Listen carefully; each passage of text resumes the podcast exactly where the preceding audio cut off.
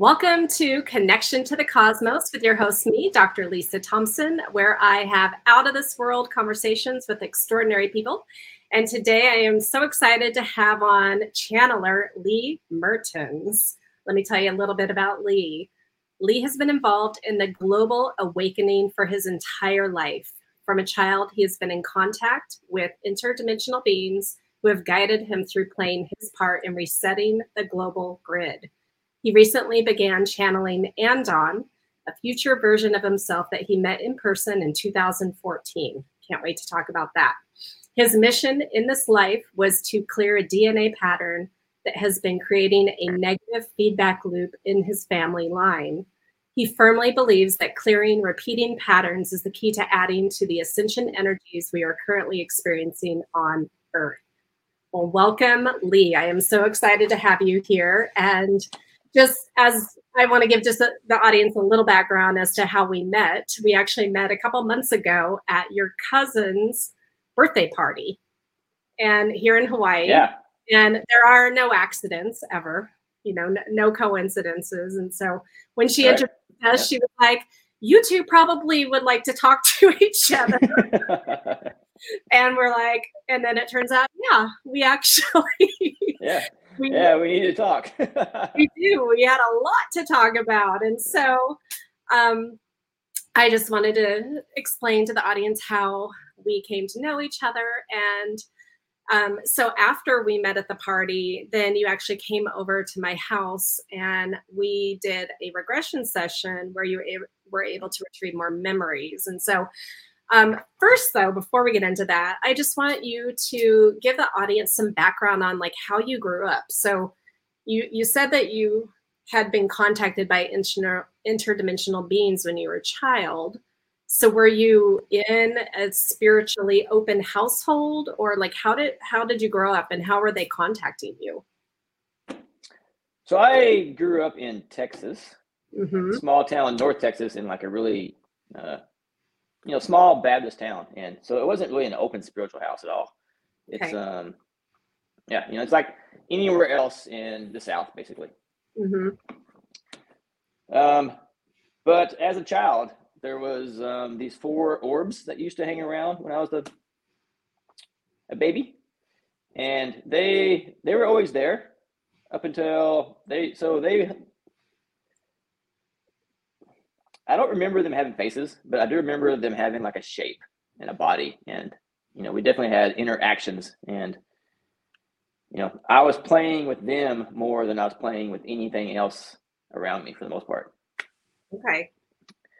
And, you know, as I got to where I could like sit up on my own and like use my arms a little more, um, you know, they were they're there guiding me, like helping me like get more set into my body where I could like get settled in and learn how to use it and you know, I had these like little wooden blocks that had like numbers and letters on them.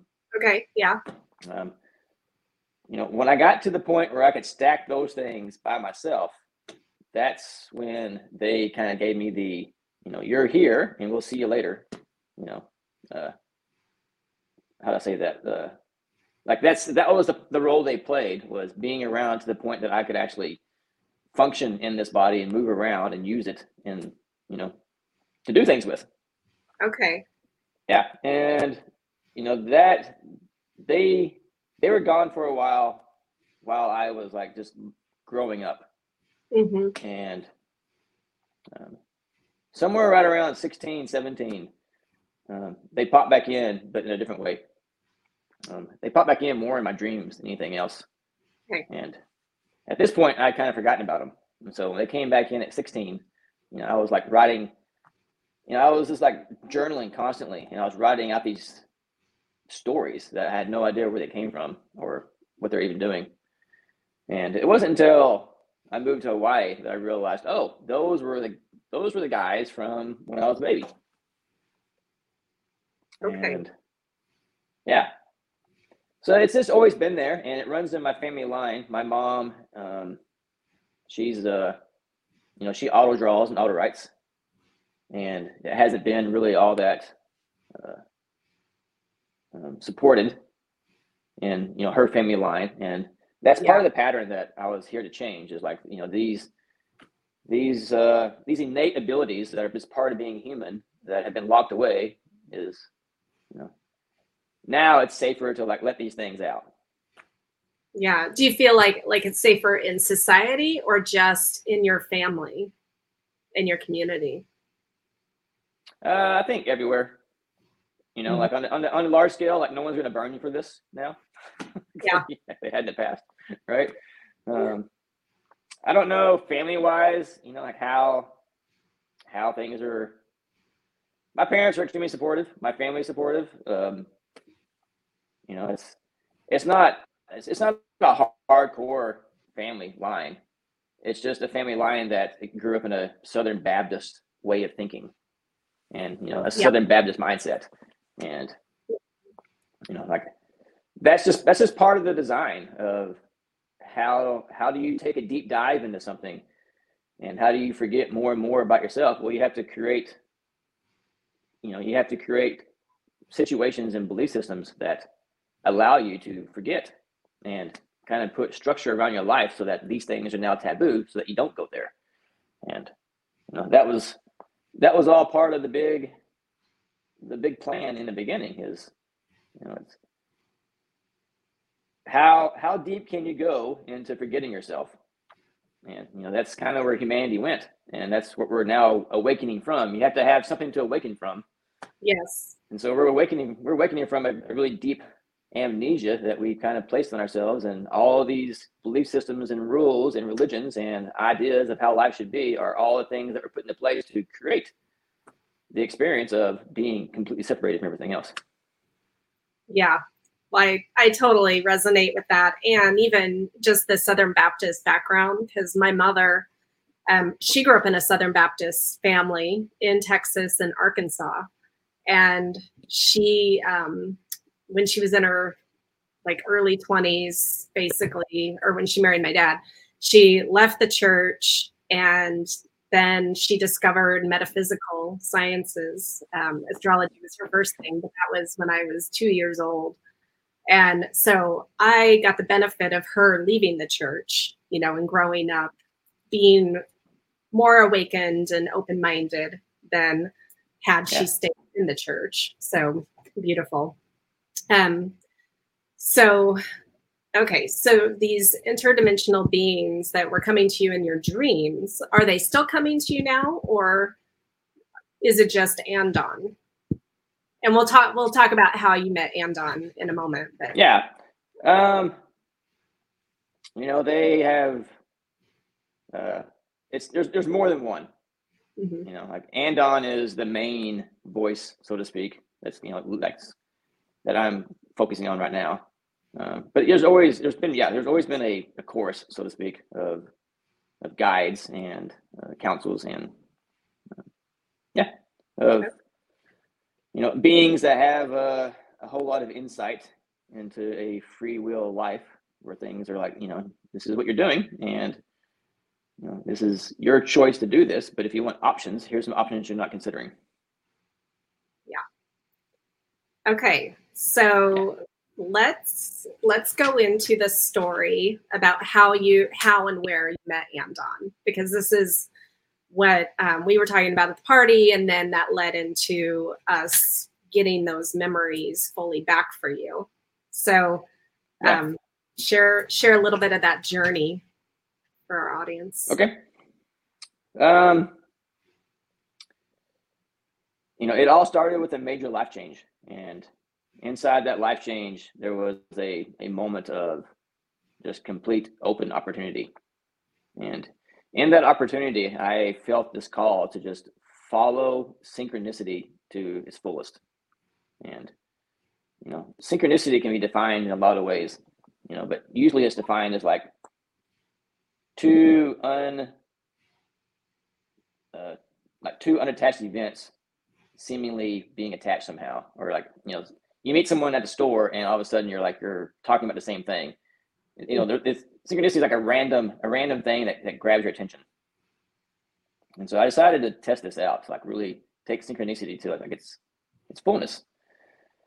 And you know in the bible it's described as if you you know it's, it's talked about a lot in the bible like to follow god and not worry about anything else. You know, like so you can look at it that way. I decided just to follow my guide, the thing that you know, the, the biggest thing in my life. I decided to follow it. And going into that, I woke up and one day I just had a really strong calling to like just get on a plane and fly to Thailand. And so I was like, okay, and backpack and then to the airport and then on like to, to Thailand. And had no idea where I was going or what I was doing. And landed in uh, Thailand. And the next day I was um, realizing that I had no idea why I was there or what I was doing. And the sun was rising. And, um, you know, I remembered from years ago that I met a guy in Hawaii that I helped him one day at his house and he was moving to Thailand. Hmm. And so I just like sent a, sent a quick email to my friend and I was like, hey, do you have this guy's contact? And she said, yeah. And she sent it to me. And I emailed him and, you know, he's just down the road from where I was, where I landed at. And so I was on a bus and then to his house and stayed there one night. And then the next morning, um, uh, he lived on the edge of the um, jungle, and the Khao jungle is like one of the oldest untouched jungles in the world. Like it's it's the it's, same. It's been it's been it's been there for eons, and nothing's changed. And the next day, I'm with him on a boat with his buddy going into the Khao jungle to like deliver like food, like rice and beans and things to this floating village that's like four and a half hours into the jungle along this river. And so we get to the floating village and it's I'm just blown away. Like it's a it's a true floating village in a jungle. And I'm talking to one of the people there and I'm just like, I want to stay here. Turns out the village has been rented out by this uh, this group that does Thai massage retreats, and they had rented the village out, and there was no chance of me staying there. And they gave me the guy's contact, about the retreat. Mm-hmm. So as mm-hmm. soon as I got back, I emailed him, and he told me that the retreat had been sold out for three years, and there's a 60 person 60 person waiting list, but he'll put me on the list. so I was like, cool. And then the next morning, he called me, and um, they had a cancellation, and I'm right there at the spot waiting. And so I took the missing person spot in the tour and went into this village and stayed for two weeks. And while while in the village, um, if you ever get a chance to like live in a jungle for a couple days, I suggest it. Like the sounds that you hear and the just the the immenseness of it is mind blowing. Yeah. Well, actually, yeah. I did that opportunity um, back in 2018 when I was in Thailand, and we glamped in the Khao Sok jungle. Oh, so nice. being surrounded by those sounds, yeah, it's amazing. Yeah. And so I'm in there for a week, and by this point in time, I'm really out of tune with the world and really in tune with the rhythms of the jungle. And um, it's the retreat is all on the floating village. And there's one day they take us on to land, and we go through. We're going on a tour for three hour or a three hour tour. We're going for a tour uh, into the jungle, into a cave, and it's like an hour and a half walk to the cave. And again, all this has been like synchronistic. I have not asked for any of this. I didn't plan any of this. This is just lining up. And I'm just following following the obvious path is all I'm doing. Me drink. Yeah.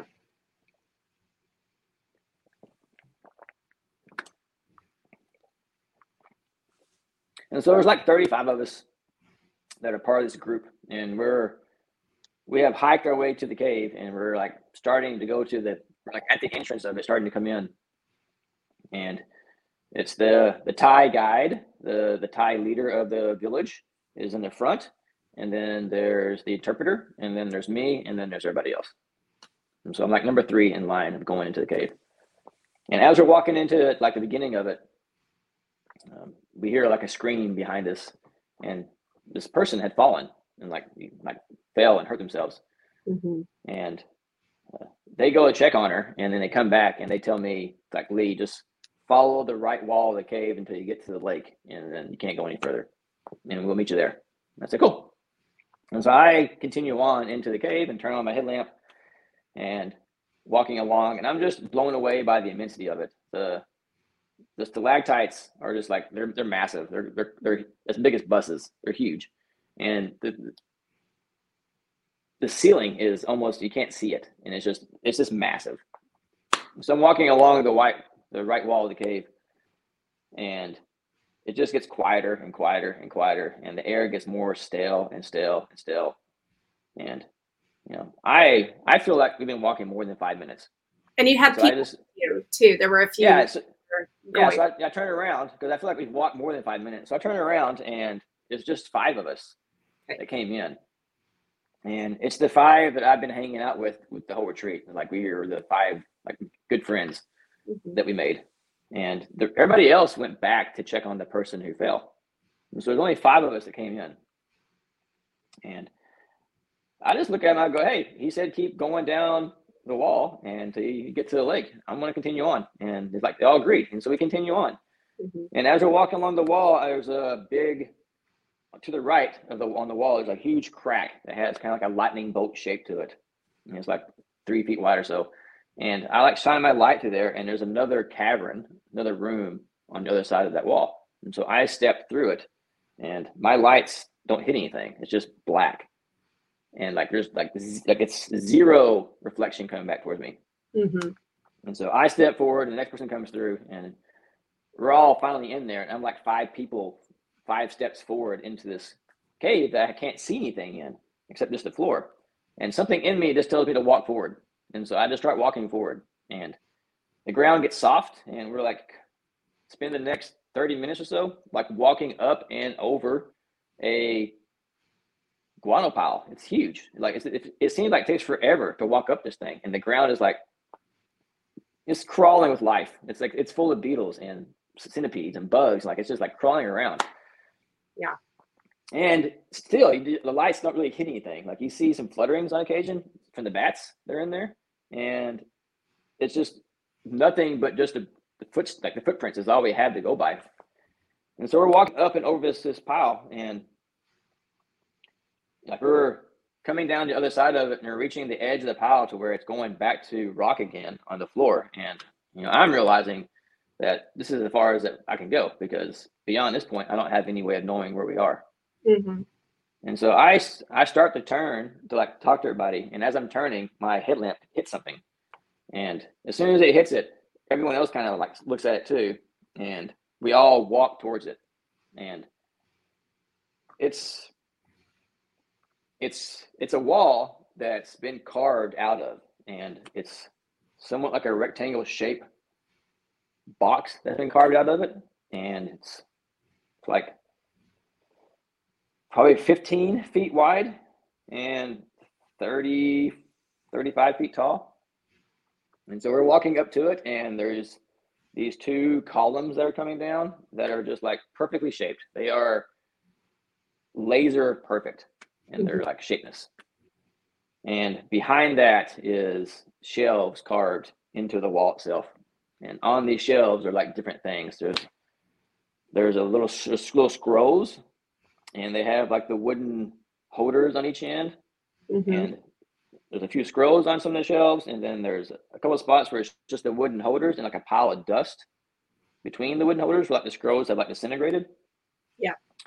And then there's these uh, shapes these trinkets that don't make sense. Like it looks like a child made it, like a kindergartner made them. Like they're just they they look like chaos almost when you look at them. Like they have no design or no. You really can't tell what they even are. And I'm I'm there just I'm the first one there, and I get like just a glimpse of everything before I hear like screaming and chaos. And I turn around, and the group had like walked up with me, yeah. but in an instant they had like spread out and like were running and one of them was like running as fast as she could like across the cave i could see her light bouncing and just like screaming like she was in like she was lost like she was freaking out and it wasn't like i didn't have a chance to like look back at the altar at all. And I had to chase them down and like stop them and bring everybody back to where the trail was coming out. And that's um we could not get out there fast enough. Like they they were running to get out of here, and so we left that cave and back into the first cave, and then out the wall, and then out where everybody was, and everyone like the the Thai guide and interpreter, like the their faces were pure panic and also pure relief because um, they had walked in to come get us because the lady that fell down had broke her elbow and they came in to come get us and the lake wasn't there. And they didn't know what to do because the lake has always been there. And so they were trying to figure out how to get her out of here and how to come back and find us that were now lost in this giant cavern system. And there wasn't any talk about anything really. It was like it was like oh my god you're out. Thank you. Let's get out of here. And let's go. And it was just a rush to get her out of there and get back to camp before dark for the most part. Yeah.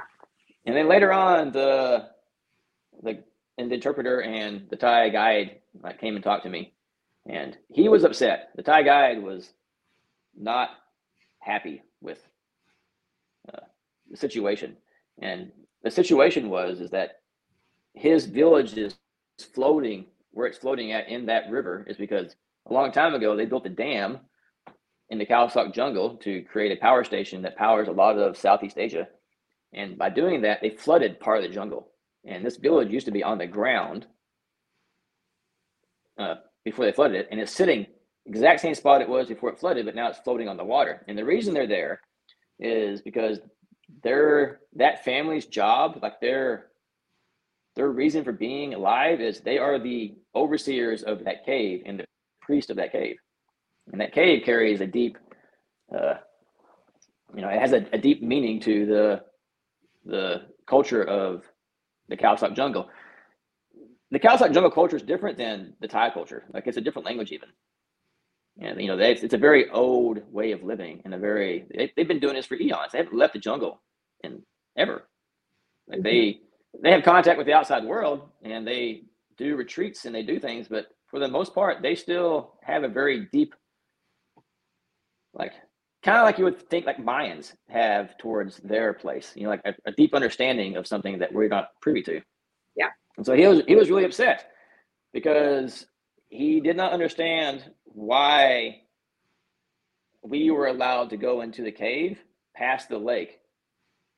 And it wasn't him that got to do that because he had been as far as their history goes, that lake has always been there, and they knew that behind the lake it was it was protecting something, and they knew that. Oh, they've always known that, and he was upset because he couldn't understand why we were allowed to go in there and not the overseers of the cave all along. Did at that point did he know what was behind the lake? No, no, he didn't want to know either. Like I, he just he just wanted to like talk to me for a minute to basically say, you know, that they're going to cut the retreat short and that we're going to you know be packing and leaving the next day. And um, really he asked me just not to talk about anything that happened with the rest of the group that was there. Okay like he just didn't they just kind of want to like say this didn't happen basically. Right. Yeah okay so let's talk about what actually happened in the cave so what actually happened in the cave um, there's more to it than just screaming yeah leaving. so yeah, that was the story as I remembered it up until I met you.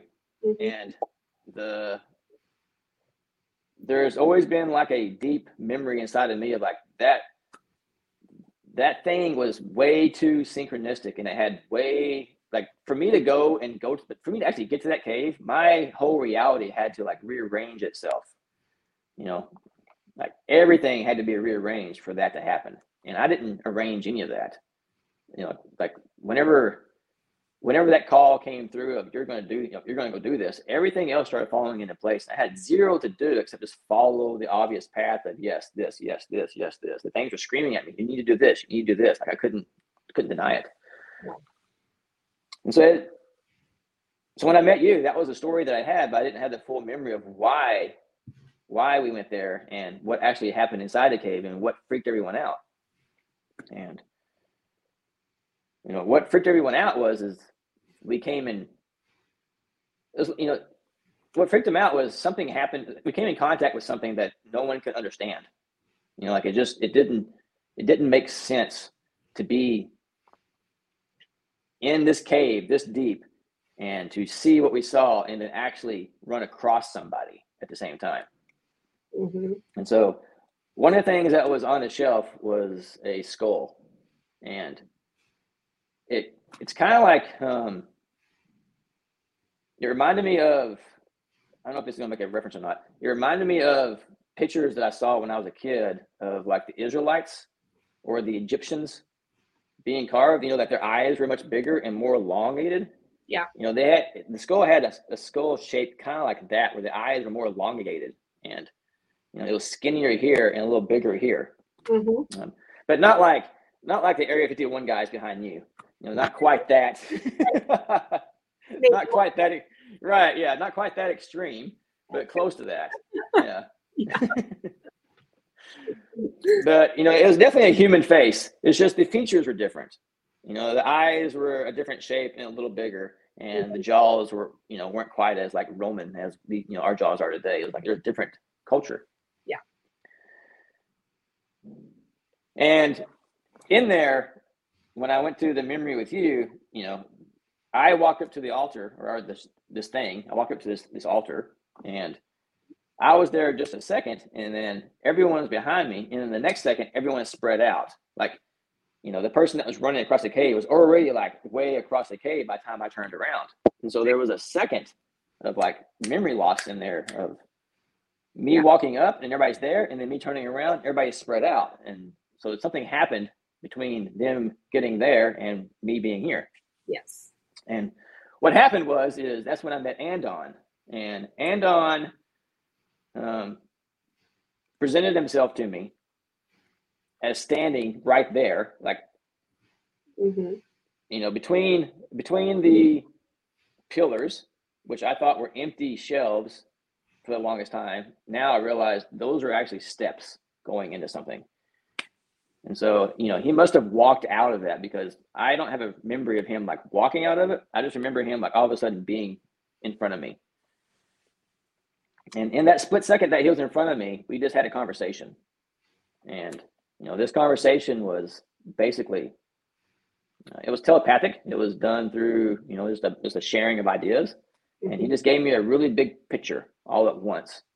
And, you know, the picture was the timeline you're on right now leads to here like this is this is what you're doing with your body and this is what's going on in your life in the future and this is the timeline that you're on if you choose to do this like if you choose to stay on this timeline you're now looking at your future self and that happened once before just in a different way i was uh, before i moved to hawaii i was living in texas and literally like looking down the hallway of where i was working and realizing you know the vp's office is like two doors down and that's where i'm going and I was mm-hmm. looking at the VP and I was seeing myself in the future sitting there as that guy was, but I didn't like it at all. Like it wasn't appealing at all. Like it just he was not healthy and sweating and just like really stressed out. And I was just looking at going, that doesn't seem all that appealing. Like, why am I doing this? But when I met Andon, and I, you know, now I have the memory of that, I realized that when I met him, I was like, oh, this is super appealing. Like, this is something I do want to become. This is a timeline I do want to stay on.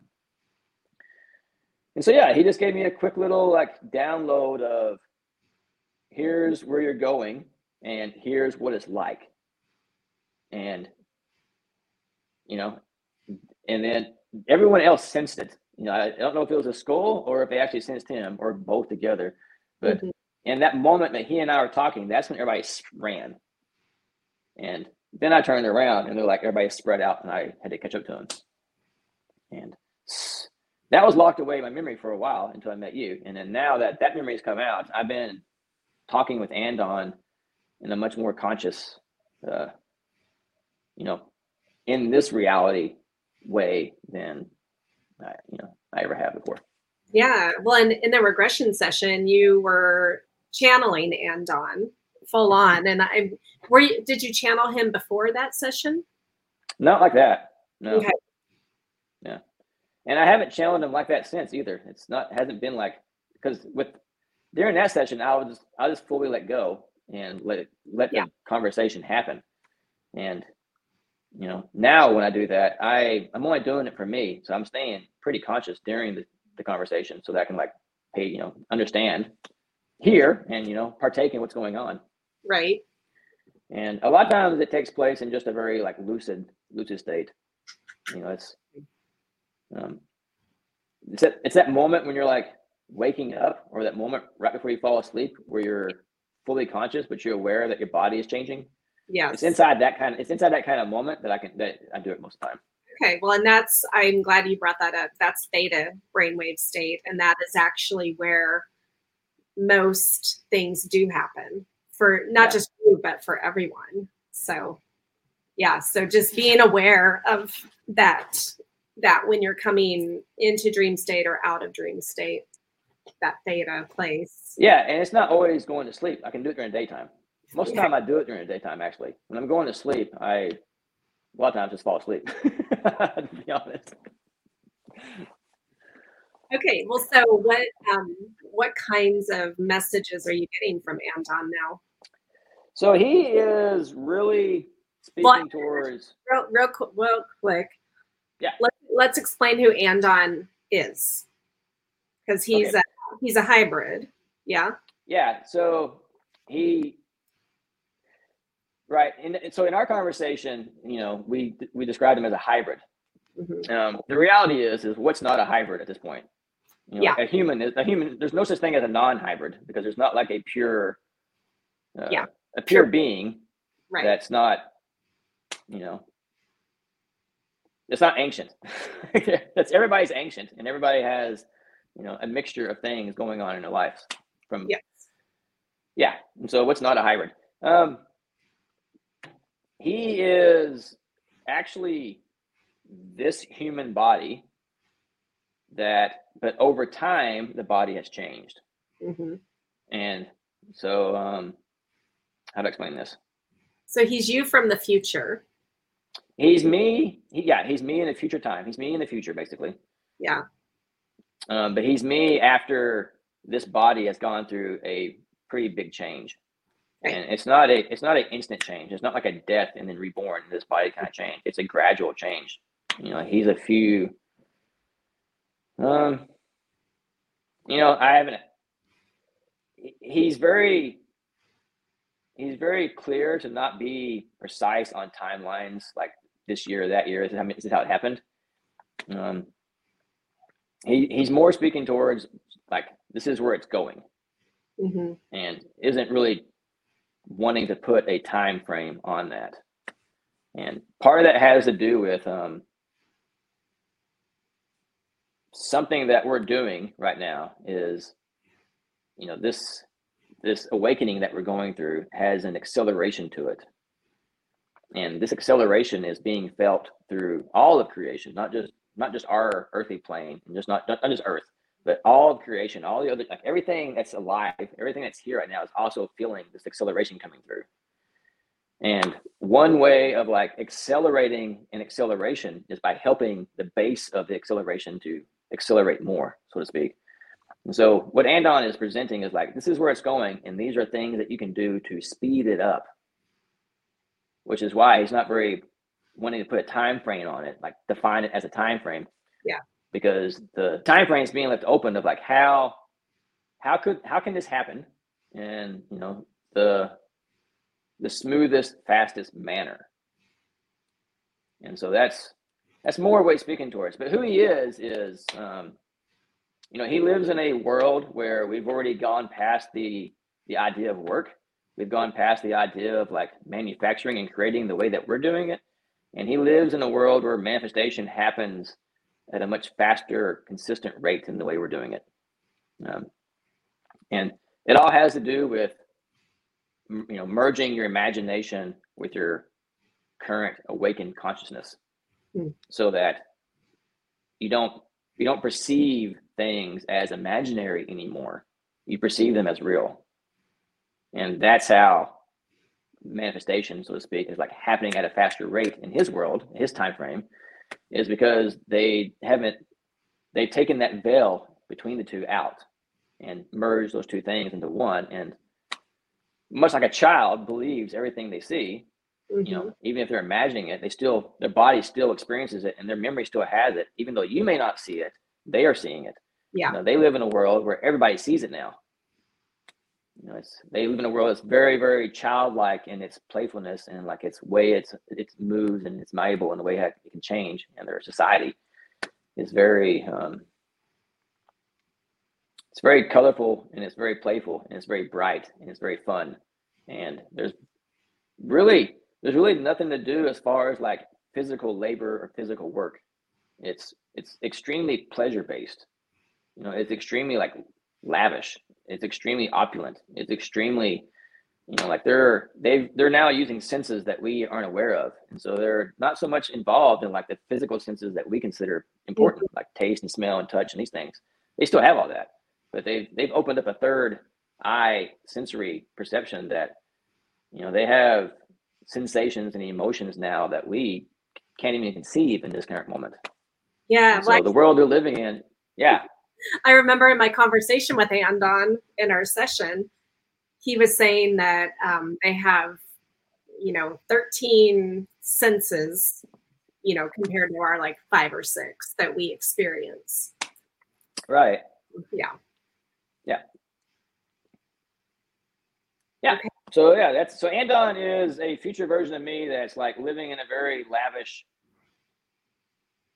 you know, more open, more chakras than we have, more sensations than we have, more senses than we have, and is ex- living that life to its fullest. And it's beyond, it's beyond the shift that we're looking at. Right. And you know his his advice and his inputs into my life are simply he's not really he's not really speaking much towards like events that's going on in the bigger world. Like he's not worried. He's not talking about the galactic flash or the, the pulses coming through. You know, he's not talking about um, you know the the the recourse or the the the effects of those waves that are happening on humanity and Earth and people's. He's like he's not talking about any of that at all. He is very specific on one thing right now, and it's been very consistent the last two months, and that is he is speaking towards association and that anything that you associate yourself with is going to be in your reality. And for me, he's been very specific for me to dig through how deeply I'm associating myself with my family line. Mm. Because in his world, you know, the thing that we consider family is in their history books as that happened, but it's no longer happening.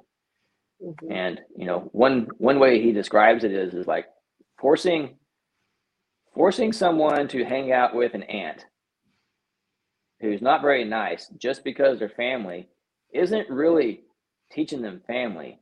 It's teaching them to accept abuse. Yeah. And so he's being very clear like you know really dig through your history dig through your dna dig through your genetics like really dig through there and start remembering the things that you know have happened along your family line. And accept them as they have happened and you no longer need to carry that energy anymore as that's part of your family line that's part of your tradition. Because as long as you associate with it it's going to be in your reality. And so he's asking me to go back and like really kind of like just close some chapters on my ancestors and you know like my grandparents and just you know even my even my story about how we came to america he's like it's time to close all that up because these are all stories that have to do with like you know overcoming adversities. And as long as you have a story that's based in overcoming adversity you're going to be projecting out adversity to overcome because mm-hmm. you're associating that that's what you do. That's what you came from. That's what made you who you are. And it's like it's you know at this point in time you can start cutting those things loose and become more like a more like a born star, more like a new new beginning, and just kind of start designing who you are, and not so much depending on your history of who you are. And so he's really big right now. He's really big right now on association with everything. He's like, you have to look at your finances and your lifestyle and your house and your clothes and how you view yourself in the mirror and how you think about your friends and your family and the car that you drive and what you do on a daily basis. He's like, start understanding these things and how much they're having an effect on you. And as you can start changing how these things are affecting you, you can start getting to here much quicker. here being where he's talking about. Yeah. So if you can give a couple of examples of how you actually are now applying this in your life so that people right? A little bit of exposure here okay. Um, if you want you know that's kind of what i do. Yeah. Open up. All right. Well um, let me see. How can i give some good examples without like exposing too many things right now? Um yeah, whatever feels. Well, okay, so let's just talk about Texas for a while. Okay. All right, so you know Texas has that really like, you know, don't mess with Texas kind of thing, and especially North Texas. And my friends from Texas are all you know very, very ingrained in their um, their love of football and their love of competition and their love of you know of the southern states versus the northern states. You know, that's that's still a real thing in yeah. the world. And so as long as, you know, I have that in my bank as like this is part of Lee, then my reality has no choice but to keep bringing that same lifestyle forward of of uh, us against them kind of thing. Mm it's always going to have that as part of my reality because it has no choice because I associate myself as coming from there and being part of that. And a lot of it has to do with repetition. You know, like spending so many years in that culture, so to speak, yeah, ingrains it pretty deeply. And it's up to us to decide which things that we're going to uningrain from us. And so it doesn't mean that I don't talk to my friends or that I don't recognize Texas or that I don't recognize football it just simply means that I know these things are there, but it's not something that I am going to actively partake in anymore. You know, like I am going to fly back to Texas this summer and see my friends. And so I mm. am going to partake in that part a little bit, but I'm also going to you know, realize in the back of my mind that a lot of this has to do with my love of my friends, not so much my love of football or my love of competition or my love of the South. Right. Right. And so he's just like, you know, taking taking these things that um you hold as as a anchor in your life as this is something that's real is always going to be real as long as you consider it as necessary. Let that soak in everyone. Let that soak in. Yeah it's you know, the awakening has very little to do with like an aha moment. Yeah. It has a lot more to do with the realization that you are now becoming in charge of raising yourself. And by being your own parent and raising yourself, that's how you raise your frequency. And there's not there's not really a high frequency or a low frequency. It's just there are frequencies. And it's really what frequencies do you associate with? Which ones do you want to be on? Like, you know, where do you actually want to go? And, you know, for someone that actually absolutely loves football and loves competition, that's their frequency. And there's nothing wrong with that. And that reality is always going to be there. Just like this reality is always going to be here. The next reality is always going to be there. It's not so much that we're here to change reality, we're here to change realities. Mm. Yes. The the you know the something that he something that came through recently was that you know the the big call for like we're here to bring in the new earth doesn't quite happen the way that everybody thinks it is. It's not so much that we're here to bring in the new earth because the new earth already exists. We're simply here to recognize what earth we're on and what earth we want to be on. That's the new earth. It's really it's the new you, and by mm. becoming the new you, that creates the new earth but so much you know like it's, it's not really like the reality that we're here living in now doesn't actually go anywhere because creation can't actually uncreate itself. You know everything that exists already exists. It does. All time it does. simultaneously. All, all of them simultaneously. And so that was a big one for me. It was like let go of the you know the, the battle to save earth there's nothing to save. Like really, it's you're you're trying to you're trying to battle creation here, And you really can't do that. You just have to recognize that. You know, the moment that Buddha became Buddha was the moment that he accepted suffering.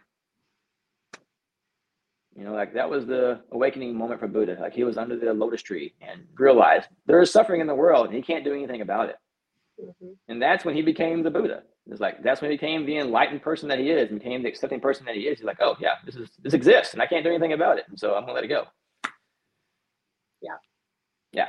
And so that's where we're at. That's where Andon and I. That's where he's with me right now. It's like he's just telling me like just really pay attention to everything that you're holding on to and what you consider real, and just realize yes, it is real.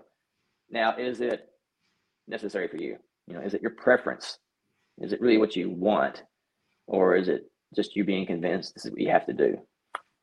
So, does he have um, advice or instructions on if you're looking at your life and you're like, yeah, I don't want to associate with that anymore? Like, is it just a mindset shift, or well, it- it's kind of like if you're getting bitten by a mosquito. The minute you realize you're being bitten by a mosquito, it's either going to fly away or you're going to do something about it. And so it's the same thing. The minute you realize there's something in your life that doesn't really align anymore, mm-hmm. just that realization sets the thing in motion to change it.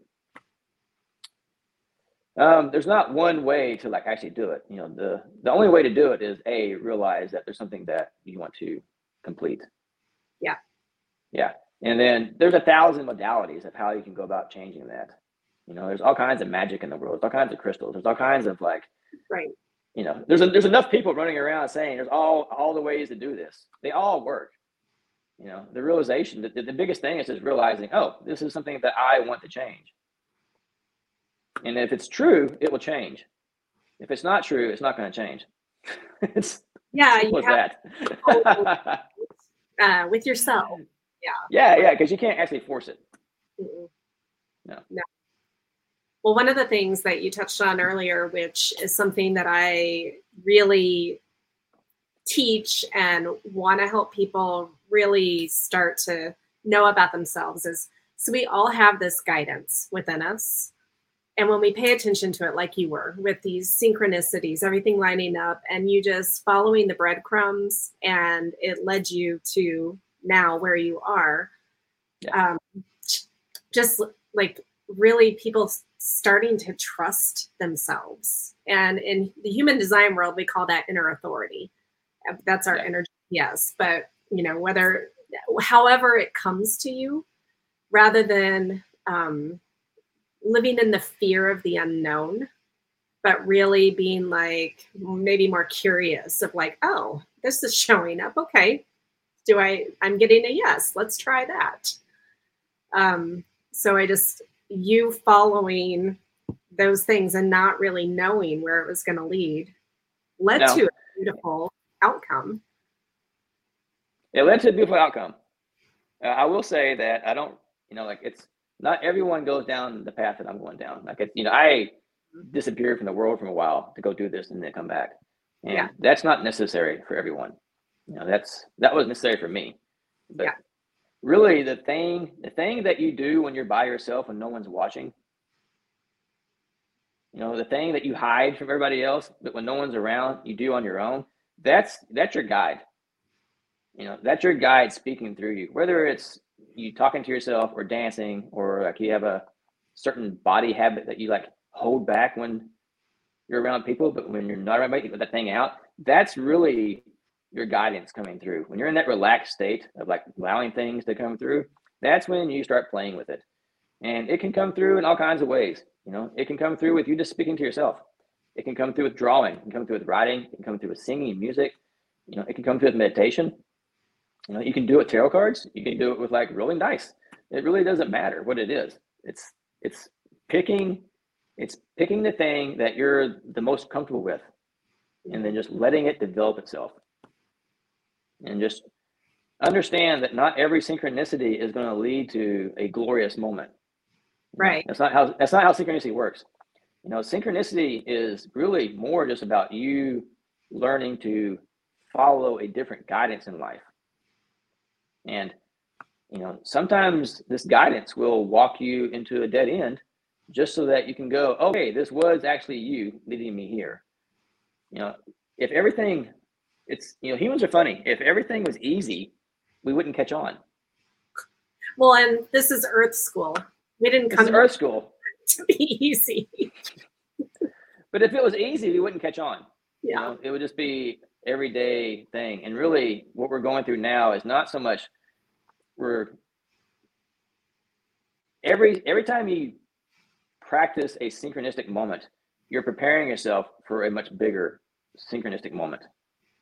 And you know what we're doing is we're preparing ourselves to meet something that we're not prepared to meet right now. Mm-hmm. You know, you know, and the, it's, it's described in the Bible all the time that whenever an angel shows up, people fall to the floor and like they're just you know they're quaking. They're like they're so scared because they can't understand why the sky just split open and this thing came through, and it freaks them out. And so it's it's it's described in all the religions. It's all over the world. It's everywhere in all the temples in Egypt and Angkor Wat, like in China. anywhere there's an inscription, this mm-hmm. thing takes place where there's a story of something showing up that's very brilliant, and everyone falling to the ground, not knowing what to do because it was like they're terrified. Okay, and so we're going to meet our star family soon. We're going to meet the angels soon. We're going to meet all of the you know the players behind these stories pretty soon. And we can't fall to the ground quaking because that's not how it's going to happen this time. You know, that's that was something that happened and that was something that was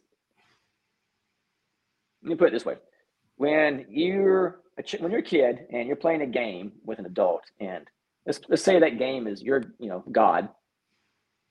Well someone has to play the role of god for the game to happen. Yeah. Yeah. And that game's coming to an end because the way this awakening is happening is is like higher authority of something being over you isn't no it's like it's not part of the agreements anymore. It's not part of what's going on. We've already played that game. Yeah. And we're, we're letting that go. And so we're getting ready to meet these players who we in the past were considered gods, when in reality, they're just equal beings to us. And it's not going to like be a rip in the sky, here we are, boo kind of thing. It's going to happen on a very synchronistic path because the way the way reality works outside of here is much less thinking and much more free flow. It's much more allowance. And so as we're going through like learning how to use synchronicity, we're training ourselves to we're training our system, so to speak, to handle being face to face with something that's not of this reality and yeah. not not freak out from it.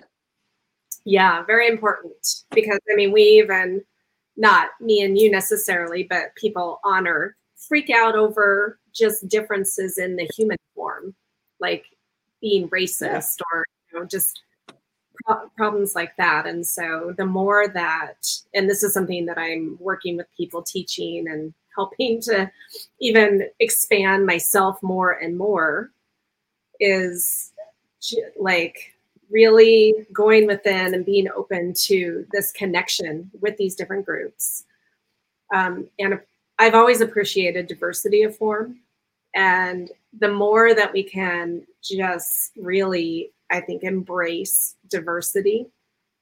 And the more that we understand, you know, there really is no good or bad, or everything is beautiful, it's all love. And we can start seeing ourselves in these other people, these other beings, because they are us, we are them, and we are family, and we all come from the same source. Absolutely. Yeah. Yeah, if I could say one thing to you know your listeners in this podcast is there, there's one there's one message that's came through a lot of channels, and that, that the message is this is the timeline. This is the time that this big shift happens. Because if it wasn't, we wouldn't be here talking to you because that would be a waste of time, and we don't actually waste our time. Yeah. yeah. Yeah. And so it's being, you know, that message is, is, coming out all over the world through all the different, you know, channelers out there is that the channelers are all saying the same thing. This is the time it happens because we're all here talking about it. We yeah. wouldn't be here talking about it if it wasn't happening. No, that's I it's a perfect point. I appreciate that. Yeah. So, how has meeting Andon and working in this realm, and now like yeah, channeling Andon, getting messages, how has this benefited your life? okay. well, like I said, Andon is a very uh, opulent person. He lives in a very opulent reality, and so he, yeah, he has uh, rearranged my my finances tremendously. He has rearranged how I handle money and what I'm doing with it, and has currently got me working in the stock market.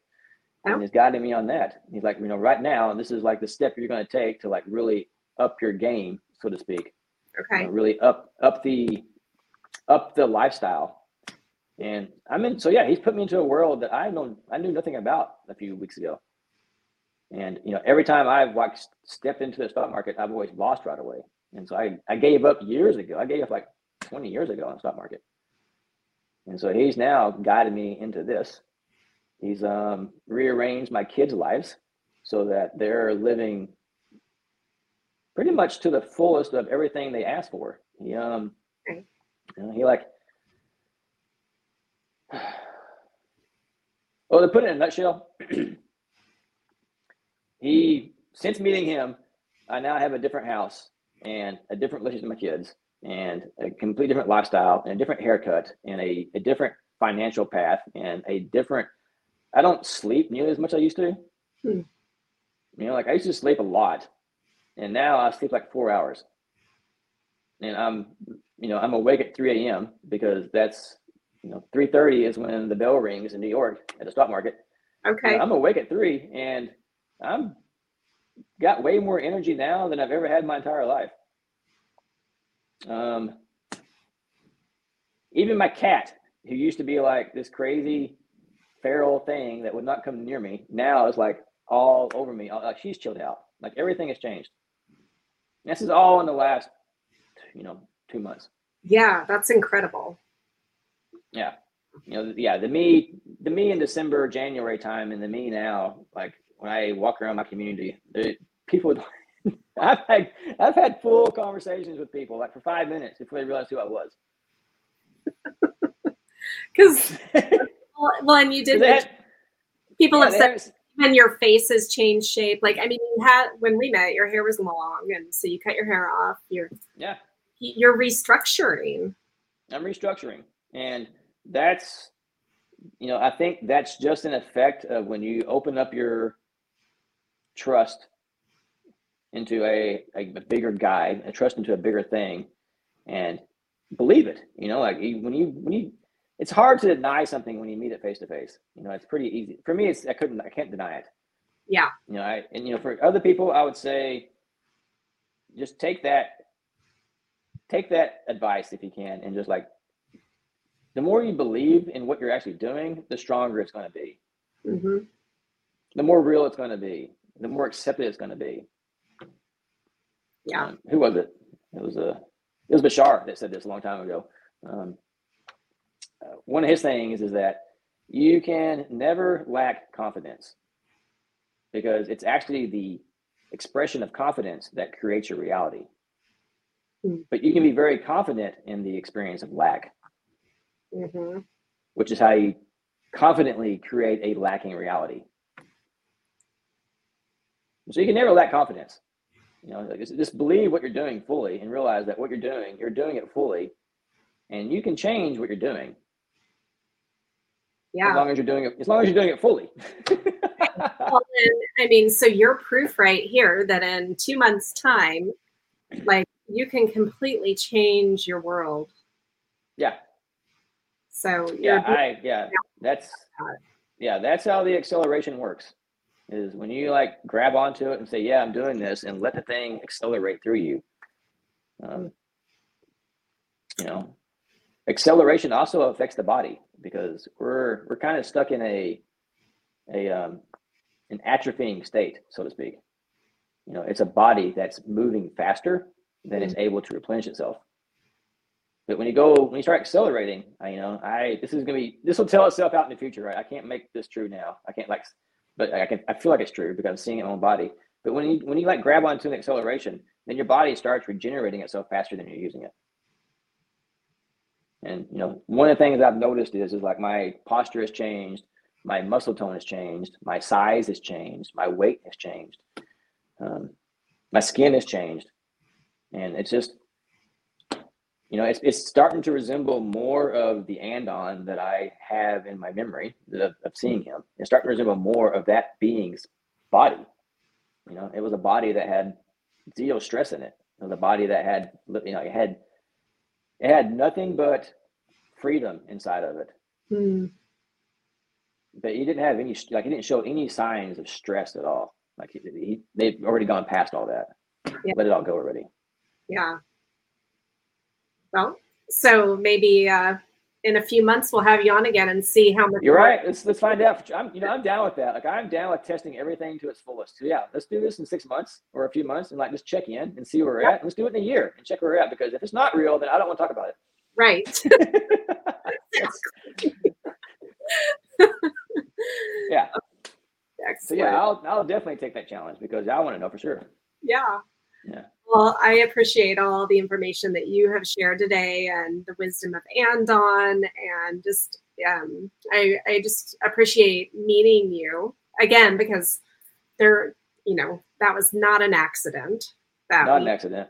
Yeah.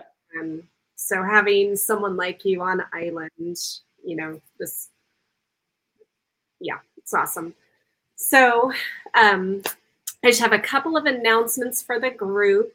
One is that my galactic retreat. Um, so I have 10 spots available. This is a co ed retreat here in Waikoloa Village in Hawaii.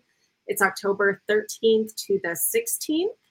And so um, I'll post information about that. It's also on my website, mysticmanta.com. And then my next Sacred Soul Kona retreat is next year, April 23rd to the 29th. That is for women only, but I only have six spots available for that. And the first three people that sign up get the early bird pricing. So take advantage of that savings.